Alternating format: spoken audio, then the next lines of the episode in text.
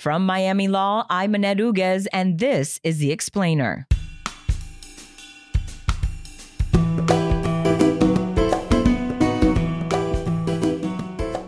I think this is one of these issues that we have to fight it through. We have to win. And how do we win? We win elections by turning out a decent legal vote. Welcome back to the Miami Law Explainer, the legal affairs podcast where Miami law experts lend context and historical relevance to today's headlines. On today's show, election law expert Frances Hill dispels election myths and misinformation. Good morning, Francis. Good morning, Catherine. How are you? I'm great. Welcome back. Thank you. So, last week, Pennsylvania implemented automatic voter registration, joining two dozen other states. Is this a pro democracy move that both parties support? Yes, in some to some extent it is although in Pennsylvania this was a contested issue and it was a campaign promise on the Democrat who ended up being elected governor but it is um, widely seen as common sense mm-hmm. that everybody understands because you can go and you do two things at once.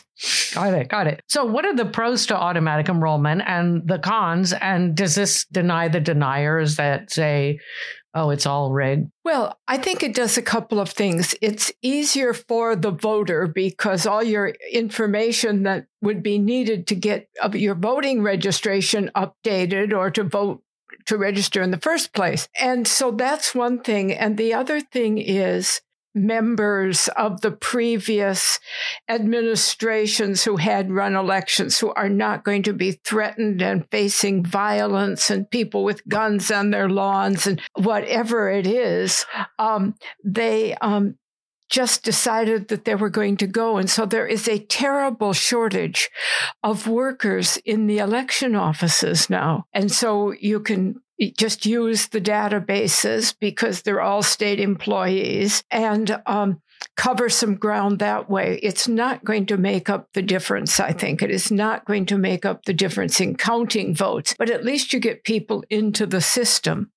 There's some data that shows that people who go into the system don't start voting right away, even though they're registered, although it seems that maybe what they want um, is to just kind of ease into voting maybe in the next election. Right. So I think on the whole, it's a sensible thing, but it should not be seen as addressing all of the problems sure. or even some of them. Right. Who, um, some of the problems that are so overwhelming in other states. So who's working in opposition to automatic voting and, and what methods are being employed to suppress the vote? Well, generally, I think you can say that the Democrats, with all their faults, believe in registering people and having them vote. The Republicans thought that they were more clever than that and that they could really identify and pick their voters, although that didn't work out so well in the 2020 election. And so now they are taking another look at maybe registering a few more people and thinking maybe a few more people would vote for them. And we'll see who's right. I mean, I think it shows the futility ultimately of trying to pick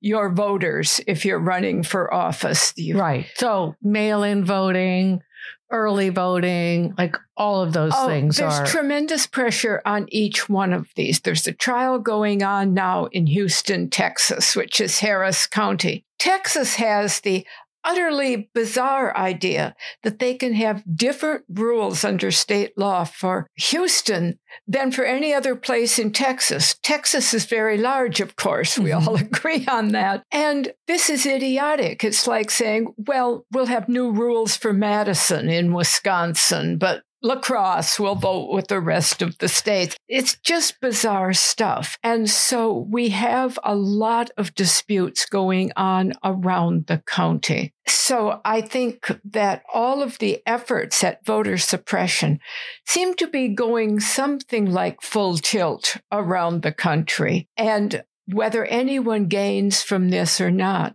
we will see. Certainly the people denied the right to vote are losers because that's the basis of our whole experiment that as voters we're equal.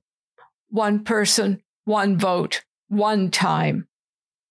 and we're done. Mm-hmm. Can't let you go without talking a little about gerrymandering because that is really where I think the Democrats are working, you know, to preserve early voting, to pre- preserve transparency, to make it all inclusive. And I know every party, you know, the birds do it, the bees do it, every party every 10 years tries to gerrymander. Is one side more at fault or should I say successful than the other? Well, that's a really hard question to answer because the gerrymandering, despite the Supreme Court sort of wanting to wash its hands, reminds you of Pontius Pilate, doesn't it? Not that we were alive then, but they're there washing their hands of this. And of course, they can't get away from it. And they know they can't get away from it. So now we have Alabama. Alabama, it seems, has never gotten over the 1950s. And if ever there was a decade to get over, maybe the 1950s would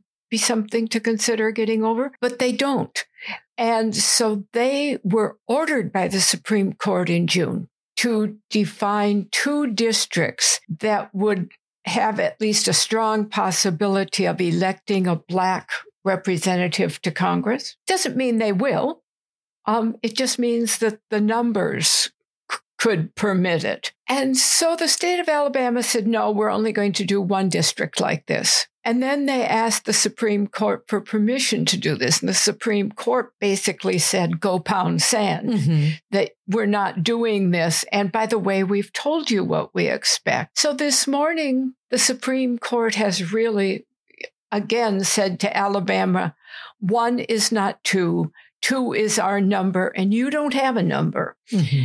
Now, what that all means in terms of being able to run elections in the fall is very hard to say. Of course, there'll be elections, but how are they going to run them? And what will be the district lines? And how will people campaign for them? All of that is up in the air. But there is a special master who has been appointed to define the new districts. And he apparently has a deadline of the end of this week. And so the Supreme Court, you know, might just endorse that and draw the lines. Mm-hmm. Did Alabama think because there was a more conservative majority on the Supreme Court that they could just do it again the same way they'd just been told not to, and this time they get a different ruling? Like, I don't understand. They already knew you need two districts. And we're like, okay, we're drawing it. It's still one district that they somehow thought, or is it just running out the clock to 2024? I think they were going to see if they could run out the clock um, and just maybe get away with it one more time. I don't really know. I don't think anyone really knows why. When the Supreme Court says two, they tend to mean two. Right. Not three and not one and not four, but just too. And well, if you're in, in, you know, maybe kindergarten, that makes sense. Let's just try it again. Let's ask mom again. Well, if they're not through it by first grade, they may not be ready for law school when we start to see them. And so, no, I, I think they ought to have their own lawyers in Alabama, and they do. They have a fine university, they have a law school. It's not that they don't know. Right. But the people who are running the Republican side of things are just pushing like a teenager does to see how far they can get away with this. And this morning, the Supreme Court said, not at all. Now, Justice Kavanaugh, who always likes to appear to be clever, um, had said in a concurring opinion, well, I might find reasons that you know, you wouldn't need to going forward, but not now. I'm voting, you know, with the majority now. And he said the same thing today. He said basically, maybe in the future, but not now, because apparently everyone in the Supreme Court is, shall we say, annoyed at this kind of a response. Uh-huh. Um, really, you most states don't openly defy the Supreme Court. And there's there have been articles in the press about how Alabama kind of glories in this. I sort of doubt it. I mean, Alabama is a big, diverse, and modernizing state. Right. I think it is a group of people who've got their hands around one political party and feel empowered. Maybe we should talk about Florida and the map here. Maybe there was some movement on that today, correct? There seems to have been. I always distrust initial reports about what's going on in Florida because. Shocking. What? Shocking. I, I just don't have any confidence until I can read it myself. Sure. And know what's going on. But it's no secret that our governor has been trying to enhance his profile as a candidate for president by running this powerful, in his view, or one might just say juvenile in other perspectives, mm-hmm. whatever it is, he has his armed force to go around and throw people back in jail if he can, but the courts are refusing to do this. Right, arresting people for yes. voting illegally. Yes, but nobody knows how to vote legally because no one kept any records. And so, how much money do former felons know? If they paid their debt to society, in the hackneyed phrase out of criminal law, mm-hmm. um, the people in the election offices thought, well, that's that. And they cleaned out their filing cabinets or whatever they do. And then the governor announced, oh no, you have to pay off all your debts, but no one knows how to compute the amount of that debt. And so the governor is insisting, or has been insisting, that you'd have to arrest everybody. But there was film on local television here, which did not help the governor much. It was the police in that new private army or whatever that was that he got. When they were asked why they were being arrested, they were just told, We don't really understand it. Mm-hmm. We don't know know. We can't explain it to you. And then the heads of the voting planning offices all said, We can't do this. We have no records. Right. We don't know what they owe. And Floridians overwhelmingly voted to allow yes, they did. the felons, most felons, to vote. And there was no stipulation of, you know, having to repay any uh, restitutions or anything like that. And this was something the and and some other states had right. had those laws, but not a lot, and not Florida. And this whole idea of letting you know people paid their debt to society, they went to jail, they got out of jail legally, they thought they could vote.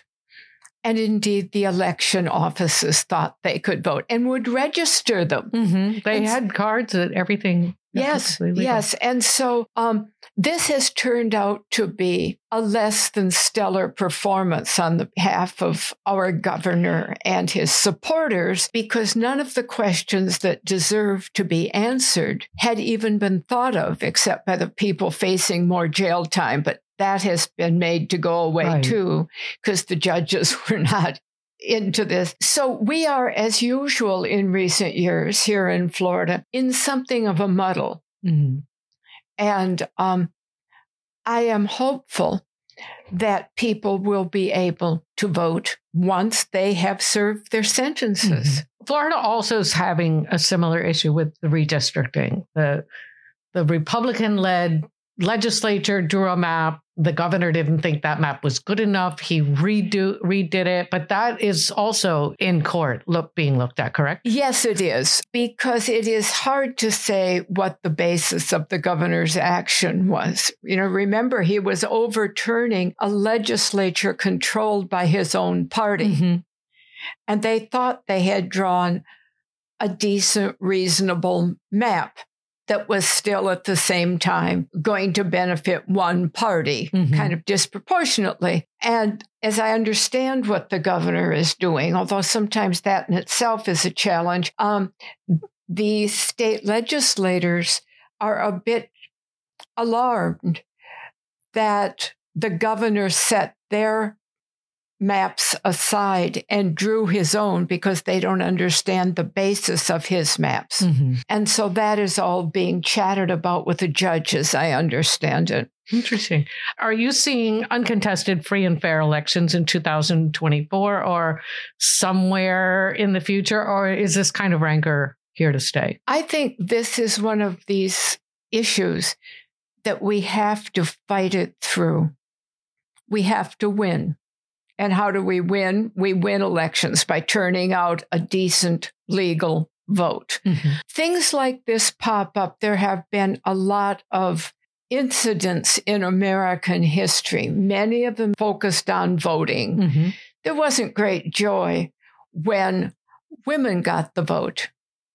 One of my ancestresses was a suffragist. Uh-huh. And um, she would always say that the happiest day of her life was the day she first voted in 1920. Not her marriage to the husband she adored, not the birth of her two children, but the best day of her life was when she first voted. And she was vice president of the Wisconsin Republican Women's Association, and they were friends of fighting Bob La Follette, the progressive Republican governor of Wisconsin. Uh-huh. And that used to be Wisconsin. Now I'm, and nobody thought my grandparents were wide eyed radicals because they were just home farming. Mm-hmm. My grandfather once told bankers who kept saying, You have to come to Rotary Club. And he said, I can't. I'm busy running a business. Yeah.